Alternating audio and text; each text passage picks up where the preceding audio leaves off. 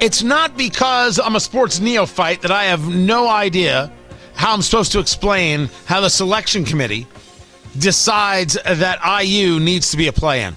I I I, I can't. I, it's not because of that. It's because well, and as far as I'm concerned, it's inexplicable. IU comes back down from 17 to beat Michigan. They beat Illinois, and if it wasn't for the most ridiculous three point shot from Iowa, which ended up taking uh, the Big Ten, if it wasn't for the most ridiculous three point shot, at least we would have gone to overtime on that. Tony Katz, Tony Katz today. It's good to be with you. Facebook, Tony Katz Radio. Find everything at TonyKatz.com. But now IU, the 12 seed, has to play Wyoming in order to figure out who gets to move forward. JMV joins us right now from 1075 935 The Fan, 3 to 6 p.m. Um, uh, we got to talk Purdue and we got to talk Notre Dame as, as well. But first things first, uh, over the last three days, four days, IU played themselves into this tournament, correct?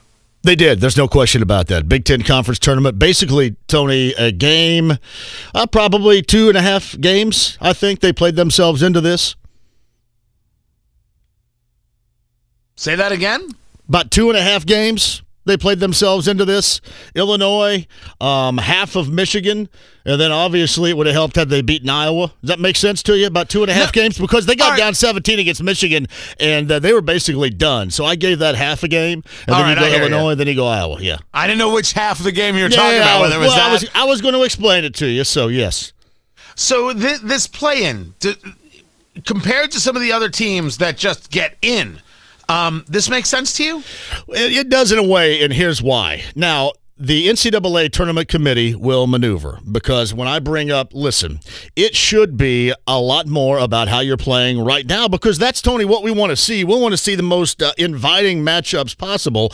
And it does and should, I think, come more down to how you're playing right now. And clearly, in those two and a half games that I'm talking about, IU has been playing well compared to what example they were doing in December. But when I say that, then the committee will double back and go, go, well, you know, it's your body of work. And, well, you know, it's what happened in December. And to me, that should not matter as much as what IU has accomplished in this past week. I mean, they were not even a thought, really, as being in the tournament, played themselves into it.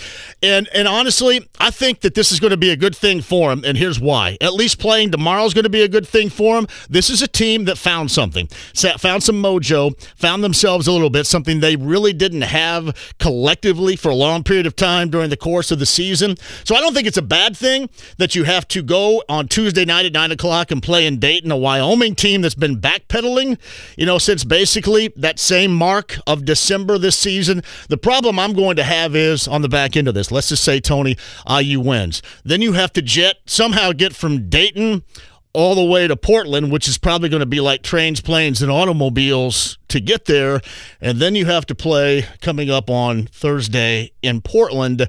That's the part I don't quite get as much as anything else. But again, you put yourself in that position. Now you're playing with the hand that you kind of dealt you were given. And this IU team, I think, is just keep playing basketball. Keep playing basketball. The team members don't care about any of this stuff. I think it's more the media folks talking to JMV from 1075 935 uh, the the fan uh, there is there is the opportunity um, for a couple things to happen when we take a look at, at the uh, at the East there in this uh, bracket selection. Uh, first, uh, you have a chance possibly to see IU against Purdue, which people would love to see. I think it's gonna be a very difficult thing to happen. It's easier to see Purdue against uh, Kentucky. Purdue, the three seed uh, in the East, Kentucky, the two seed in the East. Where do you see Purdue's chances? well, I like I like Purdue certainly against Yale. and then we'll see. They'll get the winner of Texas Virginia Tech, and you can break it down this way. Texas has been all over the map. First year head coach Chris Beard, who has history in beating the Boilermakers as a head coach in the past, whether you're talking about Little Rock or Texas Tech, and that brings back bad memories for Boilermaker fans, certainly. So, Chris Beard, if Texas makes it, Virginia Tech's a little bit different because the ACC normally is one of the best conferences in college basketball. This season, it has not been whatsoever. Virginia Tech is hot. They win the ACC conference tournament. So they come in incredibly hot, but a beatable team. And this is, to me, a bracket that Purdue has to own. And here's what I'm talking about with the Boilermakers, and this is what is really frightening for Boilermaker fans. Yesterday, you saw a bunch of reasons as to why you don't believe they can at least reach the Elite Eight. You expect them to get to the second weekend, but the Elite Eight or further is what people, Boilermaker fans, expect. Turning the ball over, bad defense, bad decision making, that's going to get you beat and going to put this Boilermaker fan base back to a point where there always might be when the expectations are high. Their basketball team does not perform to that level. So they're going to have to get over what took place yesterday against Iowa and then focus on the expectations. They have a fantastic team with a lot of depth, but they have not been good with the basketball, and their defense has not been good either. Both of those things have to change beginning later on this week. And then, of course, Notre Dame is playing in as as well. They have to take on Rutgers to figure out uh, their future. How come no one cares about Notre Dame basketball at all? Well, they don't care up there, so I don't know why we would care. You know what I mean? They don't care up there about it uh, because it's Notre Dame basketball. I think that when Digger Phelps was the head coach up there and they had a great deal of success, there certainly was a, a, a larger number of folks that really do care. But yeah, I mean, it's been few and far between for them. Mike Brey's been there forever. Um, they had, I think, maybe five or six years ago, a nice run in the NCAA tournament when Pat Connaughton was a part of that particular team. But it's it's really tough to get the fan base inspired about Notre Dame basketball up there. And honestly, you look at the, the reason why Tony they're in the playing game is well, obviously their their ACC tournament performance is one. They did not have a good pre-conference schedule, and the ACC has just, as I mentioned a little bit earlier, not been good this season. So that's where they find themselves. Both IU and Notre Dame were basically on the brink. What's funny going back to IU, Tony, is we thought maybe if you beat Michigan last week that they're in. Not only were they not in when they beat Michigan, but you had to get in by virtue of knocking out the one seed Illinois in that quarterfinal round matchup. So it took two wins for IU to get in, and I think they barely got in at that. Before I, I, I let you go, uh, talking to JMV uh, from 107.5, 93.5, The Fan right here in Indianapolis. Um, are we making predictions uh, of, of who takes this whole thing? Well, I think I've gone. My kid has been a Gonzaga fan, and this is true for the better part of 10 years, and he goes with the Gonzaga about every year. If not this year, I don't know when. Here's the great matchup I think you can get at the tail end of this thing, and that's Gonzaga and Arizona. Maybe not a lot of people, Tony, have paid attention.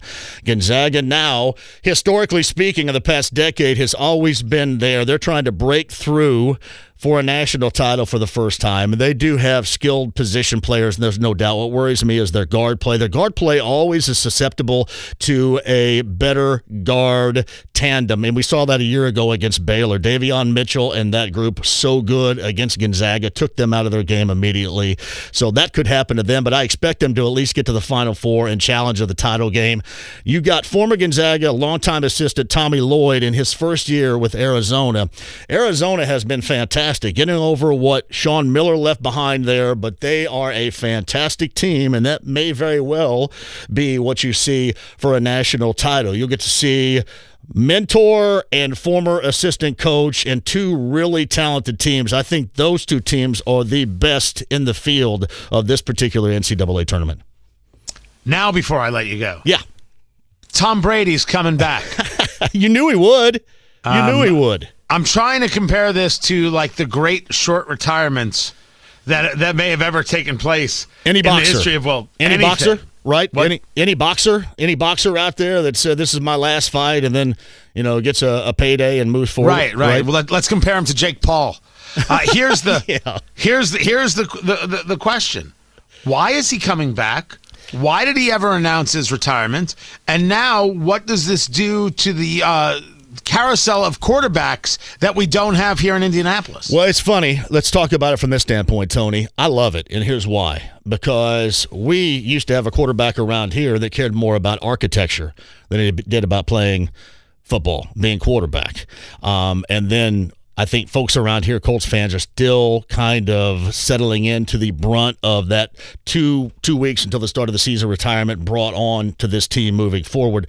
Tom Brady loves the game. I have a great deal of admiration for somebody that is in their 40s and still wants to play. You have that drive to want to play, but there's two things, two components at work here, Tony. One is that you want to play. We all want to play. I mean, hell, you want to play. Ari wants to play. I want to play. But to still be able to play at that level and have the desire to go back out there when you have accomplished more than anybody ever, I have a great deal of admiration for that. And what you bring up regarding the possible dominoes, you know, Tampa Bay was going to be in the mix for these quarterbacks. And who knows now, Deshaun Watson is still out there. Deshaun Watson could have possibly ended up in Tampa Bay. He's not going to end up in Indy. But what if Josh McDaniels decides that Derek Carr's not the guy in Vegas? They decide to make a play for Deshaun Watson. Might that loosen something up around here? Probably not. Tony, just be prepared. Gardner Minshew is going to be the starting quarterback here in Indy in 2022. Honestly, I'm fine with that. Are you really? Oh God! Well, I think that sucks really bad, but whatever. Napoleon I don't Dynamite. know what you're going to do. Just the just the memes alone.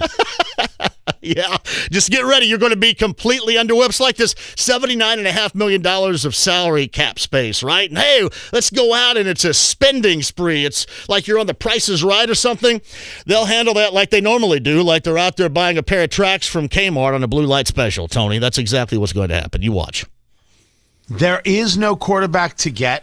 No. And there's is no quarterback to get. So I don't know what it is you're yelling at me about. There is no quarterback to get. So if it's Gardner Minshew for a season, it's a lost season. This is what it seems to me. But that's not that what they saying. promise you, Tony. They haven't promised people that around here. Multiple Lombardis win right now. You got a running back that had a historic season for running backs a year ago. You're just wasting him. You're going to pay your left guard twenty and a half million dollars per to be a left guard. You've got a linebacker that's one of the best defensively speaking. You- You're supposed to have a defense that's ready right now. Everything's ready right now, except for the positions, especially quarterback, in which are essential for you to be the absolute best. And the Colts are kind of hosed, as you mentioned, in that capacity, no doubt. That's JMV from 93.5, 107.5 The Fan. You hear him from 3 to 6 p.m. I appreciate you taking the time. More coming up. I'm Tony Katz.